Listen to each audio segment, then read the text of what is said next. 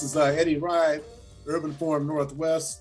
We have Hayward Evans from the Martin Luther King Commemoration Committee and Claude Burfick from the King County Labor Council, Executive Committee of the King County Labor Council, and also First Vice President of the Seattle King County branch of the NAACP. Our first guest is candidate Bruce Harrell, who served as President of the Seattle City Council.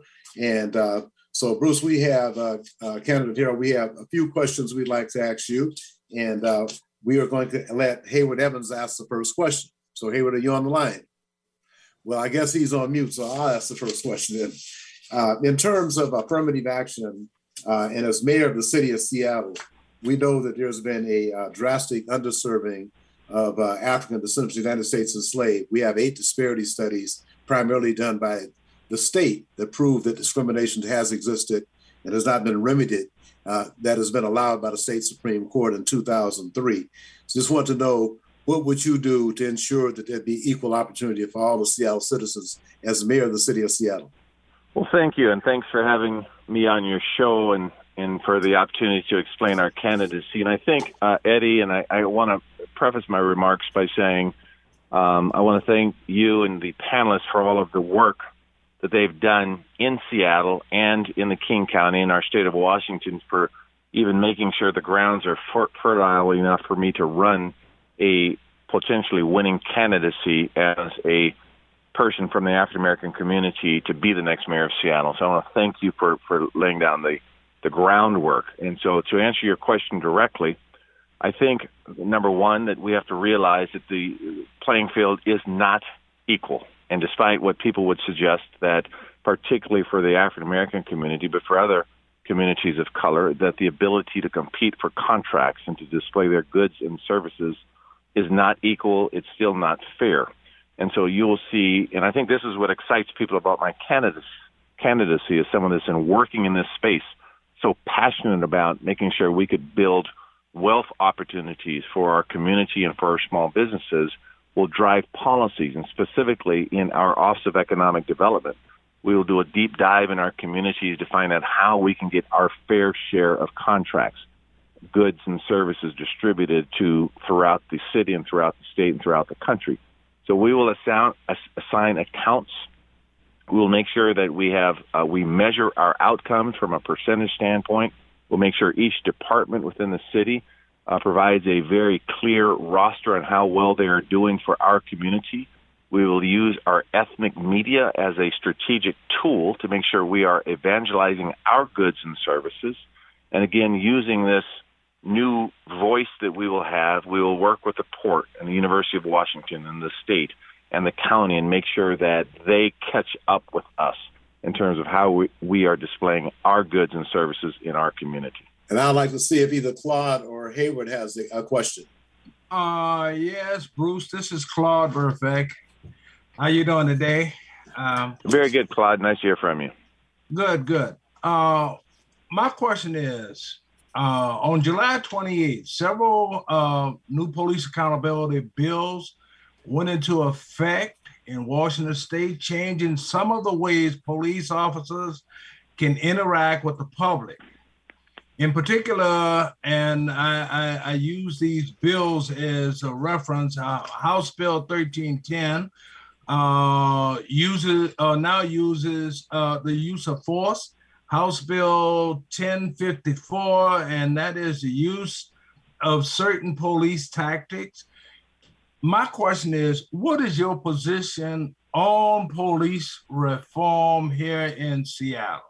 Thank you, Claude, and I know you've worked in this space for decades, and what you see in Olympia is what happens when representation occurs. We have the most diverse set of legislative officials throughout the state now, and in this situation, passed 12 major reforms in police reform. And again, many of you know that I've been very protective of our community from unreasonable force, unreasonable search and seizures, unreasonable use of violence. And so, again, we are under a federal consent decree, I think many knows, and that is exactly why I proposed and passed the bias-free policing law. This counts not just what are known as Terry stops or stop and frisks, but who's being stopped for routine traffic stops. And the city right now, as we speak, are not pushing that legislation and measuring it. Now, you may recall I was the first proponent of body cameras because I've always said that what our officers do to our community, I want to capture that as evidence. And so under our administration, we're going to revisit the use of body cameras because I want to make sure that they are more commonly and more effectively used. We will measure again under my bias-free policing law who is stopped and why they're stopped and be very granular on how force is used. But most importantly, Claude, we will change the culture within the police department such that they understand that they are here to protect our community, and we are going to do a more aggressive job in recruiting from our community to make sure that we have a new kind of officer. And many of these officers will not have a gun and badge. Some will, but we're going to have a public safety officer that's going to be a certified position such that we can now recruit from our communities and hire our own to protect our own communities, who will be a master at de-escalation and mediation. They will be culturally competent, and we're going to change the culture in Seattle Police Department. Hayward, you have the last question. And Bruce, just as mayor, what strategies would you put in place to address the issues of homelessness? Yeah, this is the number one issue that keeps coming up on the debate. And again, you're going to see me using some of the same culturally competent organizations to reach communities that can't be reached. We're going to look at the root causes of homelessness, whether it's drug addiction. We know that in the 70s and 80s that there was an intentionality based on the drugs that poured into our communities. So you're going to see a very aggressive outreach in terms of substance abuse and making sure mental illness is treated.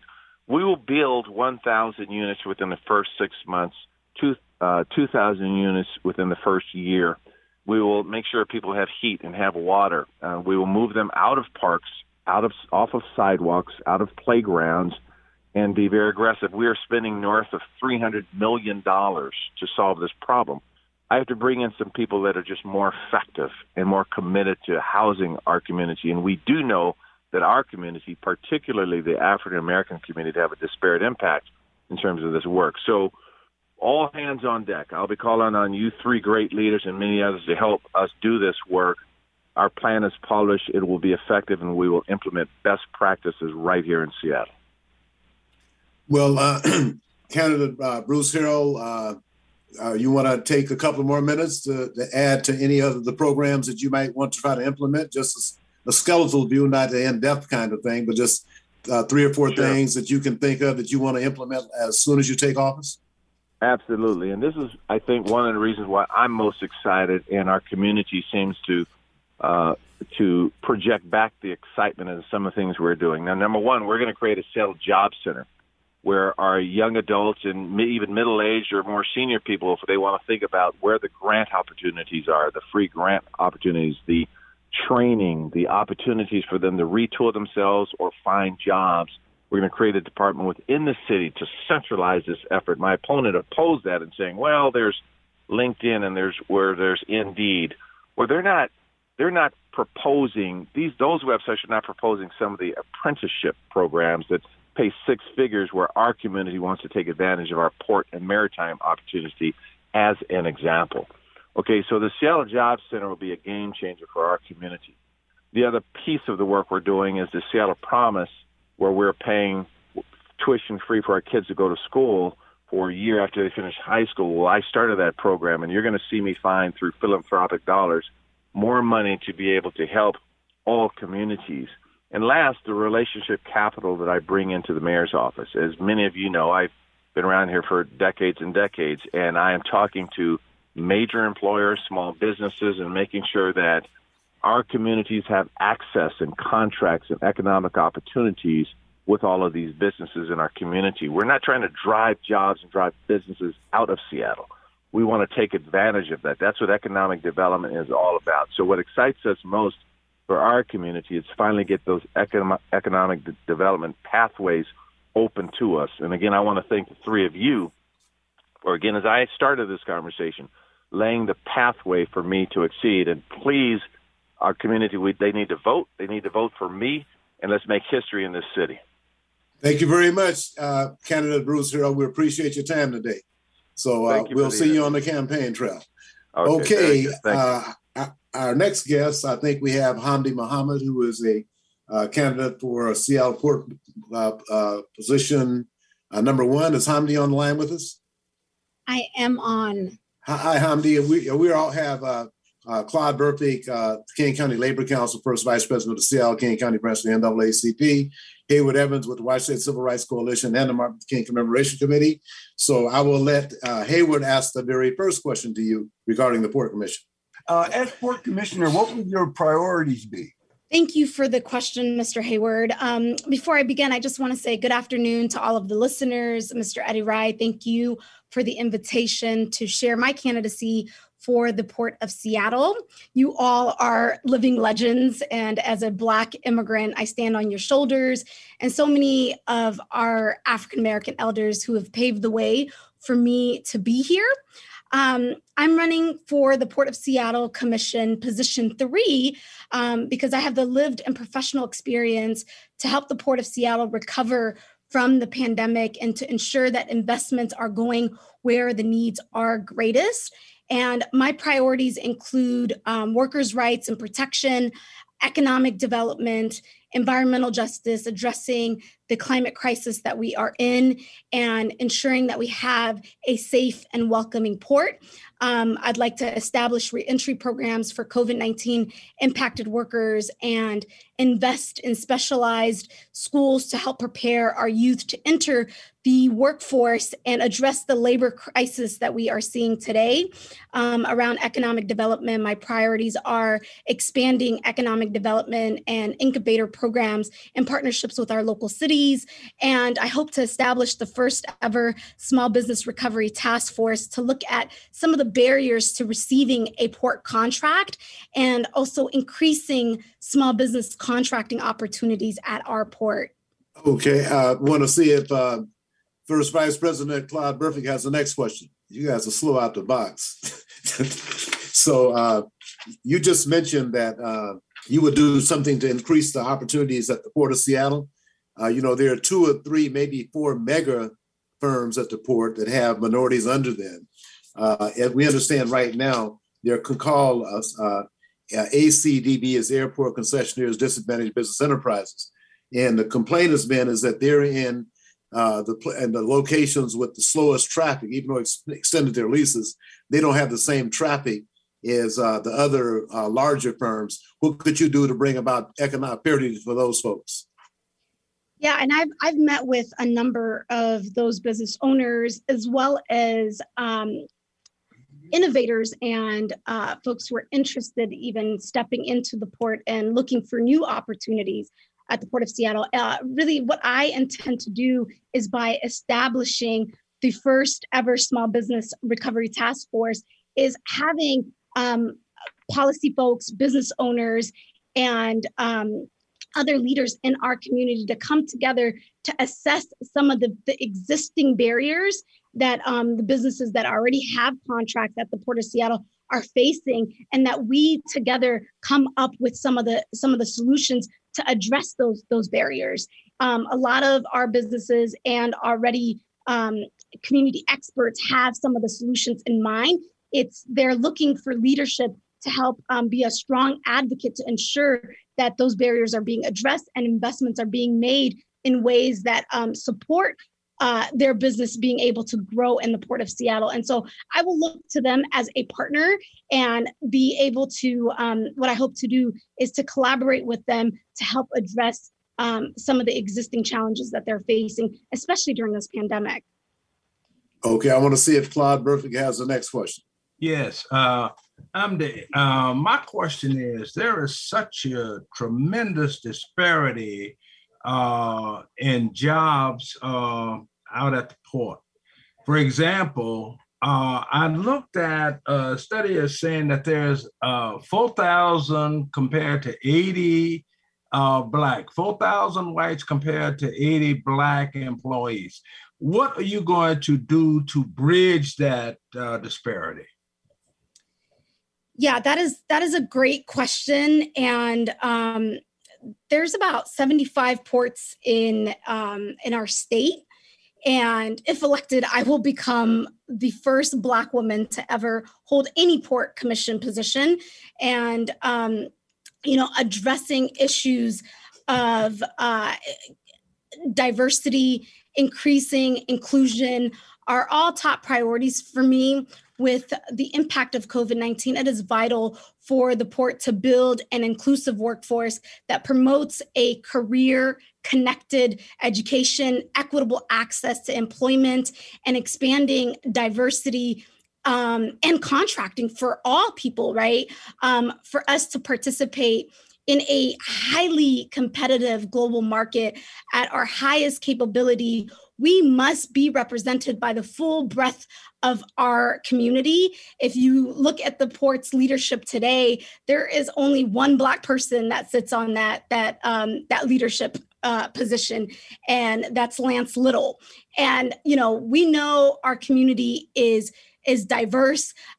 We know that King County is made up of folks from all over the world, and the port has to reflect that. And for me, what I am looking forward to doing is creating pathways to permanent jobs and pathways to promotion, ensuring that folks have the resources and the opportunities to step into leadership opportunities when they become available. I will also support increasing diversity and contracting standards that calculate the impacts of COVID-19 and equitably prioritizing women and minority-owned businesses to match the scale of the impact.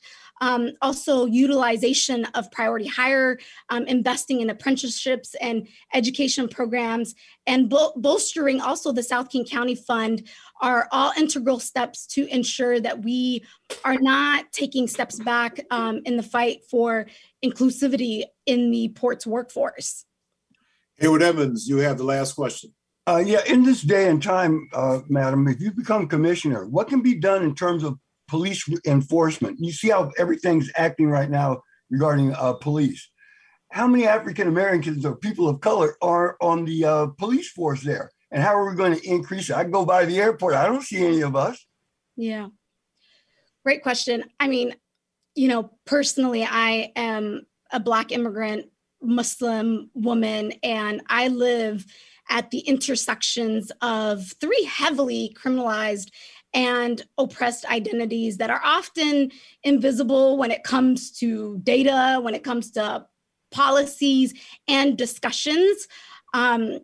I will use my position to address the racial inequities that exist, the top three policy actions that I would take to address some of the police issues that we are seeing is I intend to, one, serve and contribute to the port's new task force on policing and civil rights and take actions to implement the task force recommendations to reform the port police department.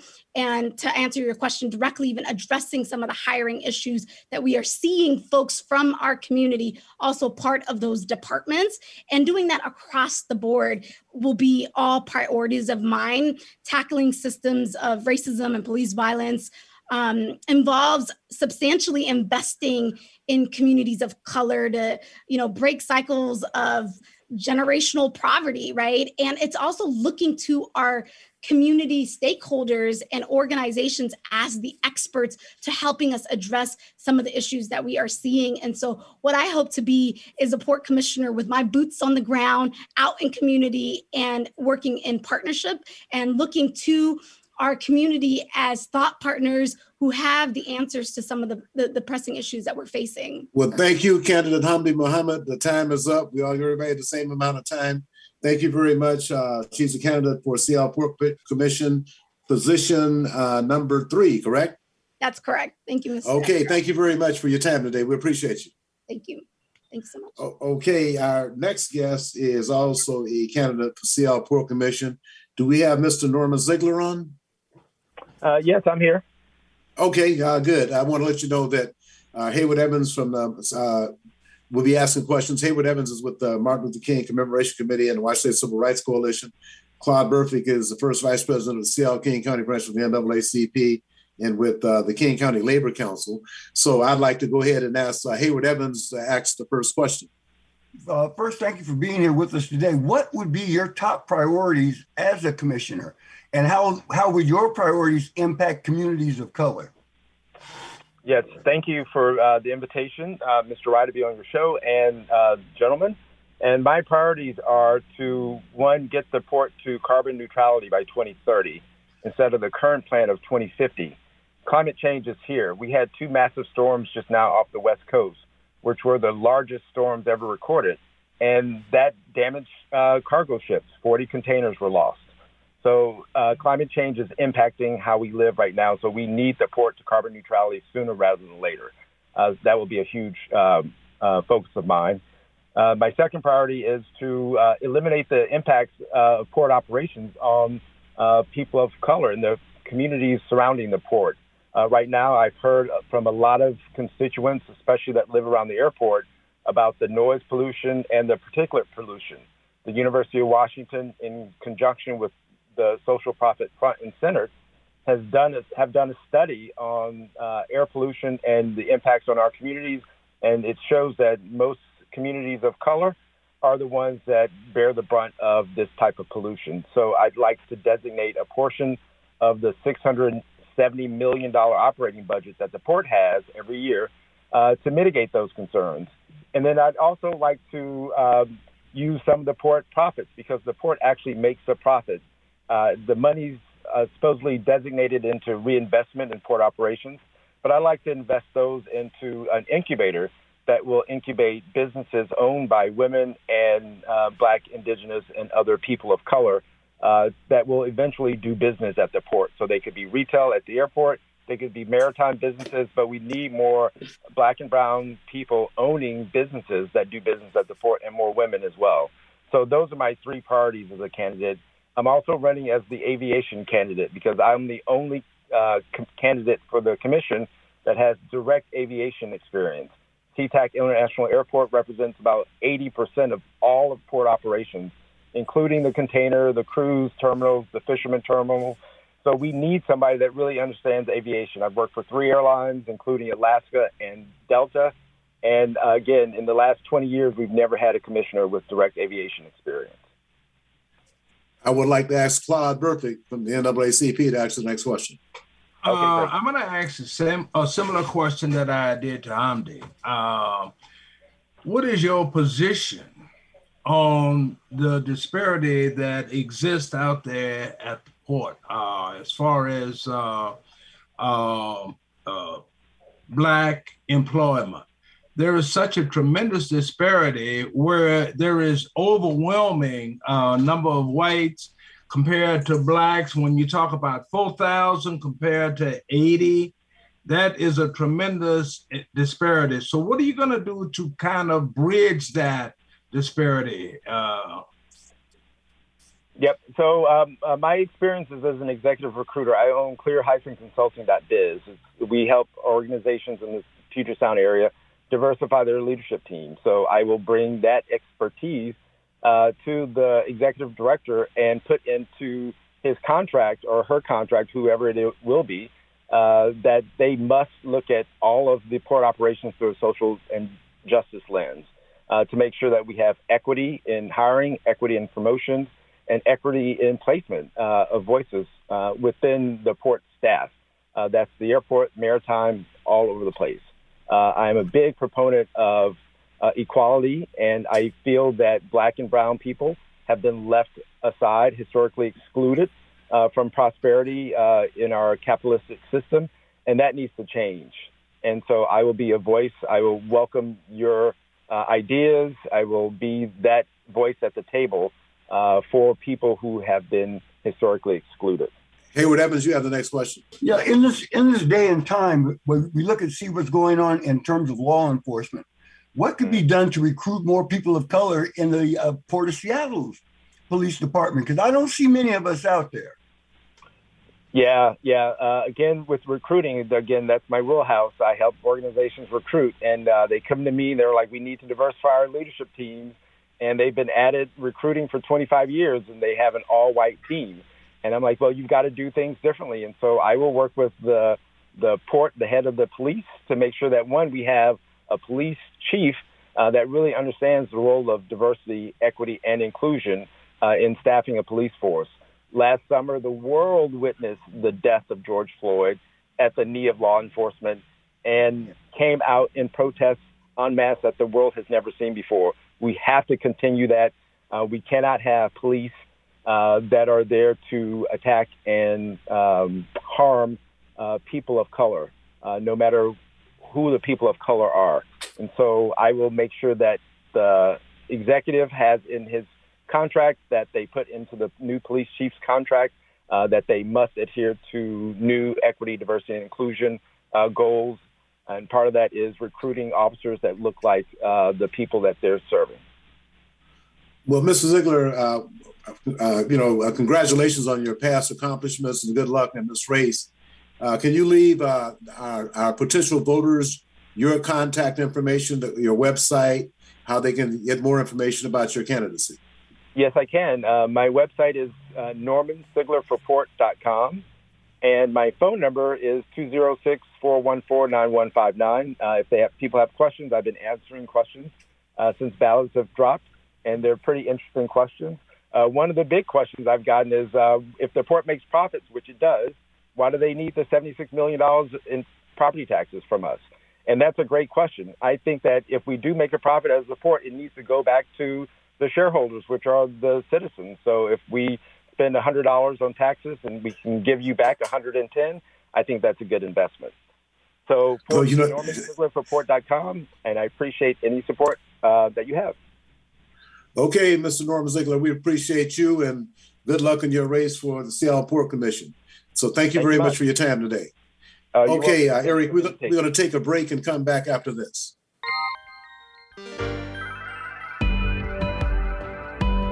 Hi, my name is Mian Rice, the Diversity and Contracting Director for the Port of Seattle. As a public agency, the Port of Seattle serves the community, and our investments should benefit everyone who lives and works here. The Port is committed to equity, diversity, and inclusion, and to leveling the playing field. That means continuing to open doors to contracting opportunities to all, especially women and minority-owned and disadvantaged businesses. How can you participate? List your business in Vendor Connect, a database of contractors. Attend Port Gen workshops to learn how to do business with the Port. Learn more about contracting opportunities at portseattle.org. For more information on operating a concessions at Seattle Tacoma International Airport, visit lease.seatacshops.com. Why sit in bumper-to-bumper traffic when you can hop on Link Light Rail and fly by the gridlock? It's a smoother, easier, stress-free way to get where you want to go. Whether you're heading north to Capitol Hill and the University of Washington or south to Columbia City, Tukwila, and the airport, Link Light Rail will get you there quickly and safely. And if you have an ORCA card, even better. Just tap on the yellow card reader when you get on and listen for the beep to let you know your card has been accepted. Then tap your card reader again once you've reached your destination and listen for the double beep to let you know you've tapped off correctly. To find the closest Link Light Rail station or to learn how to get an ORCA card, just go to soundtransit.org and type Link Light Rail into the search bar. Sound Transit's Link Light Rail. Just another way that Sound Transit is powering progress. Going against the grain has never been this much fun. Alternative Talk 1150.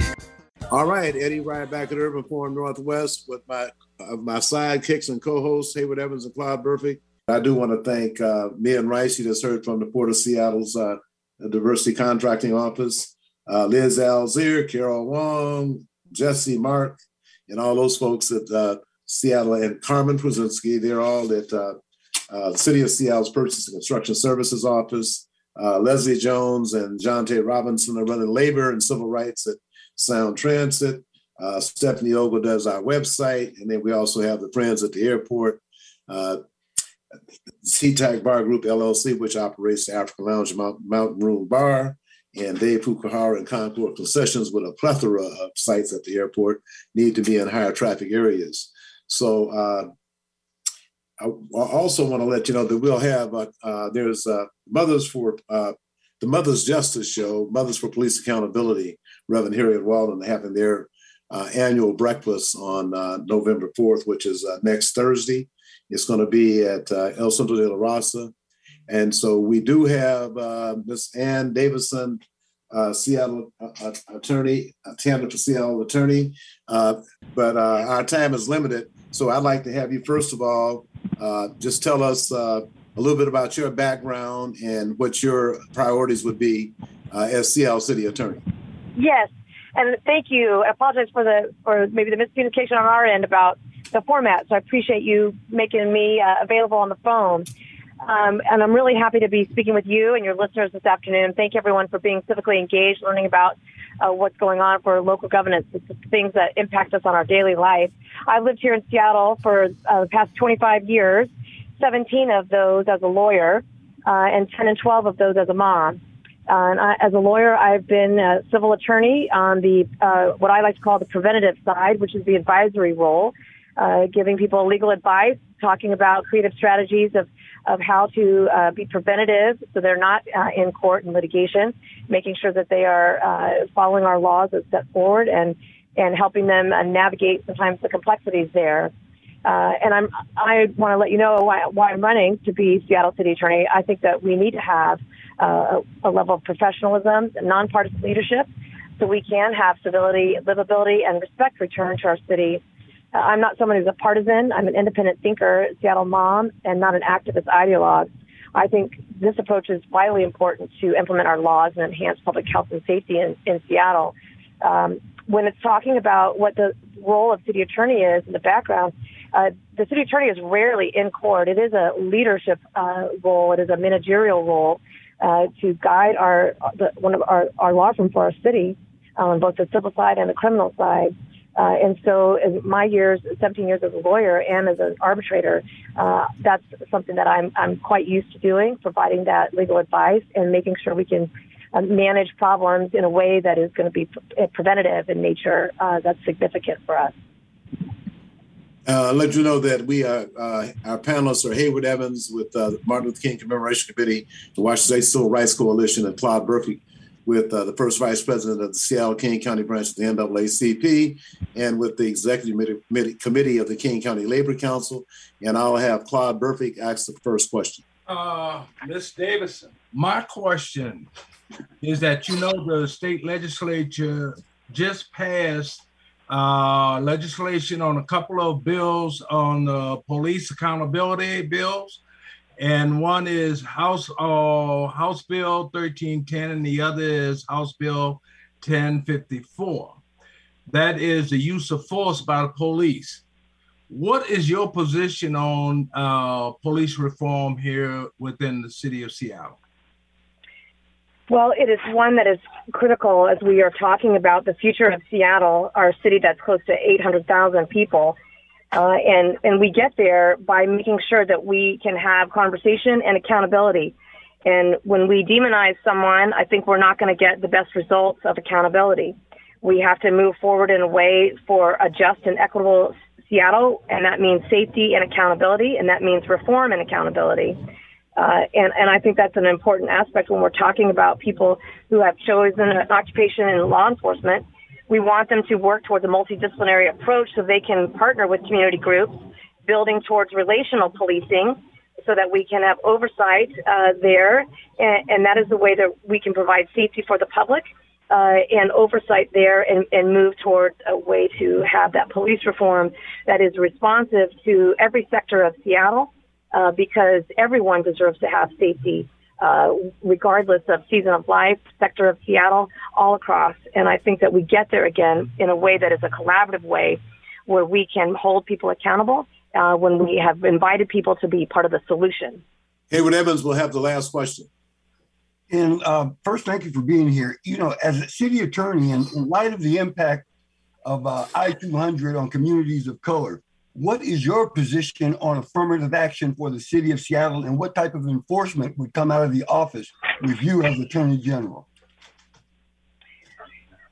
Well, as city attorney, it's important to know that we have some great legislation that's there for us, making sure that we are an equal opportunity employer, and that is important to make sure we maintain that at all areas. We have our fair employment practices, our Washington Law Against Discrimination, our Civil Rights Act, our Age Discrimination, Employment Act, and those are all things that are significant. We want to make sure we are doing that in a way that provides the racial and social justice that we all want to see going forward in the city. Because, again, when we are inviting people to be part of that solution in ways that are creative, acknowledging what our past has been and knowing that we need to be making choices that are heading us in a different direction for that, it is significant. And that's involving whether that's hiring, that's contracting. Those are all those avenues there that we can use. And I want to make sure people hear from me directly that my door is open, because I know that I'm not going to have all those answers. I need to be hearing from people in the community as to what are your ideas of how we can make sure it is implemented in a way that is bringing that positive impact. Candidate Ann Davison, I would like to have you take this minute to share with our listeners how they can get more information on you, your campaign, and also how they can be in touch with your campaign. Yes. I do thank everyone for listening and letting me take part in this radio show, and I look forward to doing it again. Particularly if elected, I really look forward to doing that soon. You can see more of the campaign at Neighbors for Ann. It's ANN.com is the website, and any social media platform, it's Neighbors for Ann. And I really do appreciate the support. People can contact me and our team. We are daily talking to people, and I go out and do business walks in all neighborhoods. I come out and want to walk on, with people on their sidewalks, in their areas, in their neighborhoods, in their business districts, so I can understand what is the impact in regards to what I can handle at the city attorney's office if elected. And I so look forward to doing that. Thank you for your time so much. Okay, Candidate Ann Davison, thank you very much for your time today. We appreciate your appearance on Urban Forum Northwest, and be hoping to talk to you in the future. So have a good one, and we'll talk to you soon. Yes, thank you so much. All right, Eric, have we been joined by Jacqueline Howard and Dr. Berry? We have Dr. Chelsea Berry, yes, Chelsea sir. Berry, okay. And Chelsea Berry and Ms. Howard are both members of the 60th anniversary commemoration of the Reverend Dr. Martin Luther King Jr.'s only trip to Seattle in November of 1961, the 6th, 7th, and 8th. I keep getting the dates wrong, and LaNesha will be saying, it's the wrong date. Dr. Berry, why don't you just take a minute and share with our listeners a little bit about your background, what you're doing right now professionally. Absolutely. And it's such an honor and pleasure to be here with you all. My name is Dr. Chelsea Berry. I am the Dean of STEM and Business at Seattle Central College. I have served in this administrative capacity for about 3 years. And so that's the amount of time that I've been in the area. I moved from Washington, D.C. I worked at Howard University, and I am a Mississippi native. And I'm so proud to be part of this commemoration and celebration, because what I learned that there are so few degrees of separation from each of us. We all have a little Southern in us. And so I just connect with everyone in that capacity. And so it's wonderful to be able to connect with the team and the community in this commemoration of Reverend Dr. Martin Luther King's visit to Seattle, Washington. Thank you. And we've also been joined by Jacqueline Howard, who is a vice president for Starbucks, and she's also on the committee. So we'd like to have you introduce yourself, Ms. Jacqueline Howard. Okay, I want to make sure you can hear me okay, because I can take my audio. Oh, yeah, you're cool. Okay, very good. Cool. Well, thank you, Mr. Rye, for inviting myself and my friend, Dr. Chelsea Berry. Yes, I am Jacqueline Howard. I've been here in Seattle for 4 years. I do work at Starbucks. I'm the vice president of what I call direct sourcing, but also part of the global supply chain. And I think everyone knows what a supply chain is now, thanks to the pandemic. But I'm honored, supremely honored, to be part of this planning team and also part of the events that'll be occurring in less than 2 weeks in our great city of Seattle. And I would like to go back to Dr. Berry and give our listeners, and then we fill in later on with your perspective and your information, Jacqueline Howard. But give us an idea of what the event is going to look like, and talk a little bit about the committee that both of you serve on. Hayward and I are also on the committee. So anyway, can we do that? Yes, sir. Absolutely. And I like to share, as a non-native of Seattle and the Pacific Northwest, I've had the great opportunity to learn about the excellent history and influence of Reverend Dr. Martin Luther King Jr. in this area. His visit to Seattle 60 years ago made such an indelible impact on Washingtonians, as well as the systems within the state. And so I've had the pleasure of learning about the real history of Dr. MLK Way, which is the main street on which I live.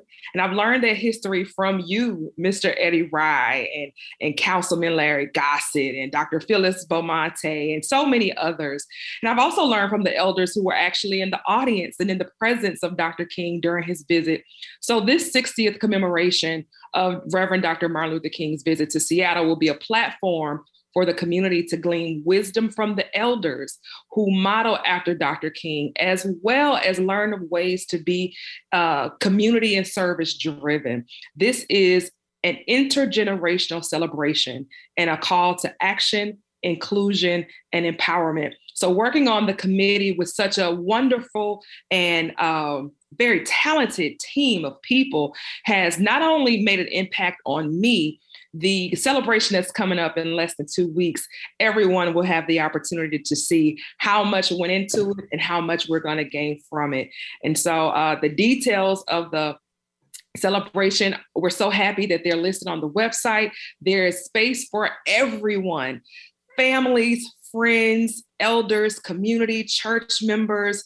On the first day, we have an opening ceremony where we're inviting folks out to the MLK Memorial Park to really come together and convene as community. Learning. What day is that, Dr. Berry? Sure. It's November 6th. November. Is that a Saturday? That is a Saturday. Okay.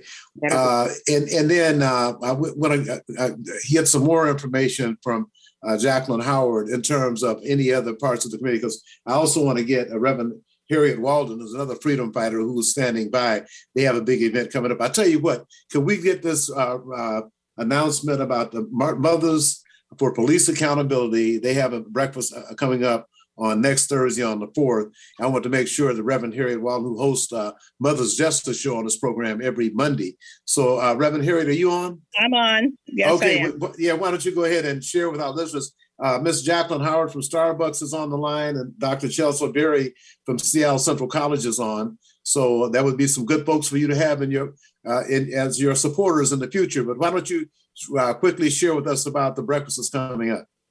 Yeah, hi. The Breakfast for Mother's Justice Breakfast is next Thursday at 7:30 a.m. at El Centro de la Raza, the plaza, and it's the Centella on the plaza on 1600 South Roberta Maestas Fiesta Plaza there at El Centro, and we will be awarding the first annual Thurgood Marshall Justice Awards to the Washington State Black Caucus because they got it done. The Washington Coalition for Police Accountability, they were instrumental in working in Olympia this year with getting the laws passed. And we were honoring Paul Benz, a lifetime community servant. And our website is www.mothersforpoliceaccountability.org. All our information is there on that website. People can buy a ticket and also they can donate to mothers for our calls for all the work that we've been doing here for the last 31 years. And I think you also our number is 206-329-2033 is Mother's Hotline is 206-329-2033. Mr. White, thank you so much. Okay, thank you then. Right. Okay, we're going to go back to Martin Luther King commemoration of Dr. King's anniversary visit 60 years ago. So I want to go to Ms. Jacqueline Howard, VP of Starbucks, and ask her about some of the events that will be occurring.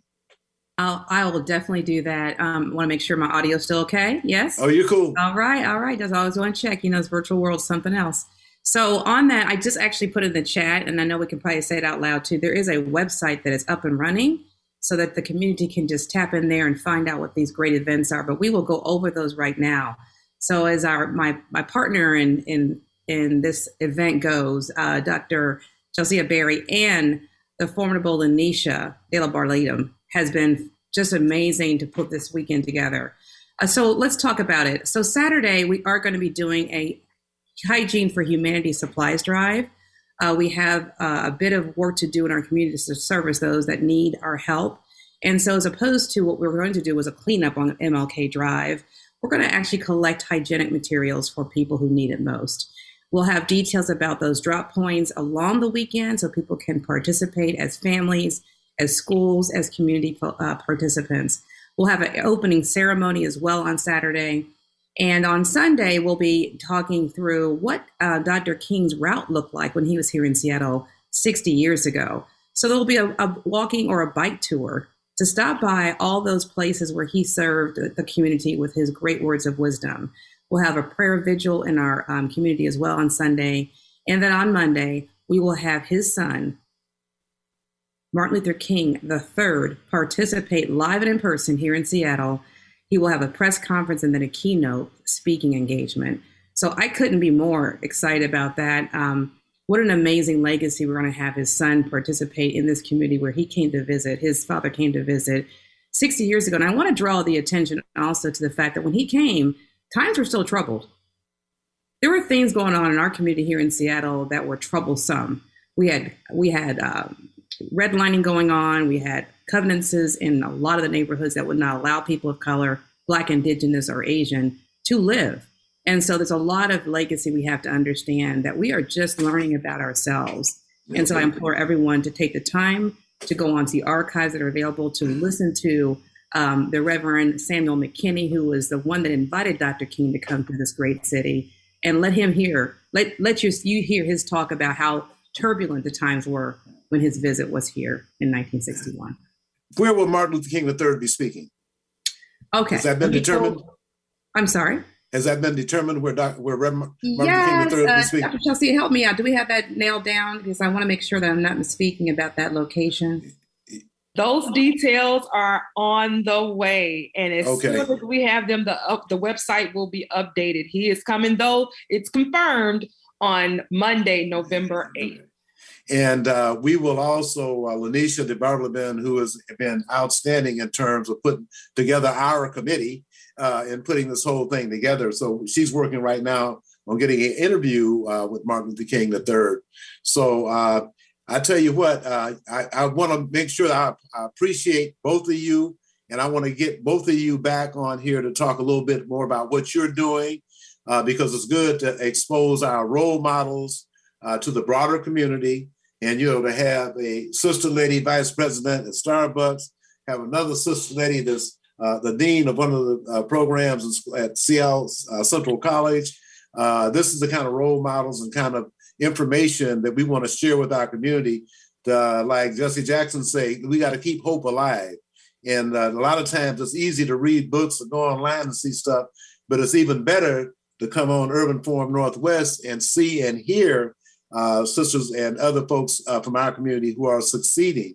So I want to thank, during this whole conversation, we've had Hayward Evans, the Martin Luther King Commemoration Committee, and all the Washington Civil Rights Coalition, and also Claude Burfick, the first vice president of the NAACP, mm-hmm. and also with the executive committee of the King County Labor Council, have participated on a candidates forum we hosted today before you came on the air. But I want to thank both of you, and I want to have both of you back so we can have a more detailed interview, because all the programs on Urban Forum Northwest are archived for 1 year. This program will repeat on Saturday morning, 7 to 8. And then next week, Stephanie Ogle does the website, and Eric will have this program posted up so that you can hear it again. But I'm looking forward to having a more in-depth interview with both of you. And I want to thank both of you for your contributions to this commemoration of Dr. King's visit 60 years ago. And as soon as you guys get the information, I'll keep feeding it out to let people know exactly what's going on. So thank you very much. We appreciate it. Share the website. Can we share the website? Go right ahead. Go right ahead. Yes. The website is namnw.org// MLK60. So that's NAAMNW.org/MLK60. 60. Okay, now does that, do we have a Facebook page for this event as well? Yes. Why don't we just send that to you? Do you want?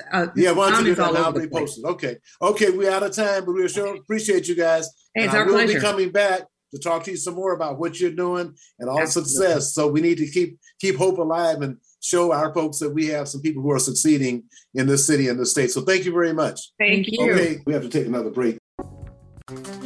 Why sit in bumper-to-bumper traffic when you can hop on Link Light Rail and fly by the gridlock?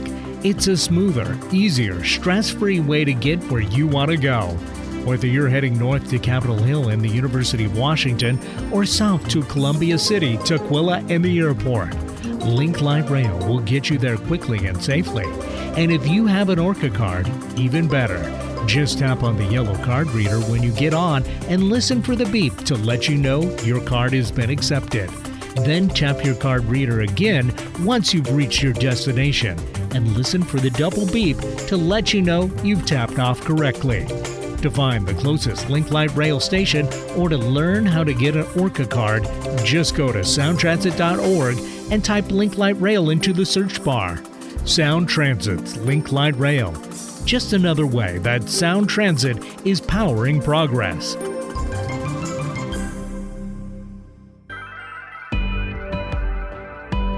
Hi, my name is Mian Rice, the Diversity and Contracting Director for the Port of Seattle. As a public agency, the Port of Seattle serves the community, and our investments should benefit everyone who lives and works here. The Port is committed to equity, diversity, and inclusion, and to leveling the playing field. That means continuing to open doors to contracting opportunities to all, especially women and minority-owned and disadvantaged businesses. How can you participate? List your business in Vendor Connect, a database of contractors. Attend Port Gen workshops to learn how to do business with the Port. Learn more about contracting opportunities at portseattle.org. For more information on operating a concessions at Seattle-Tacoma International Airport, visit lease.seatacshops.com. Working hard to put a smile on your face. Alternative Talk 1150. Bye-bye. Okay, Claude, Hayward, Eric, thank y'all for today, and we'll talk to you later.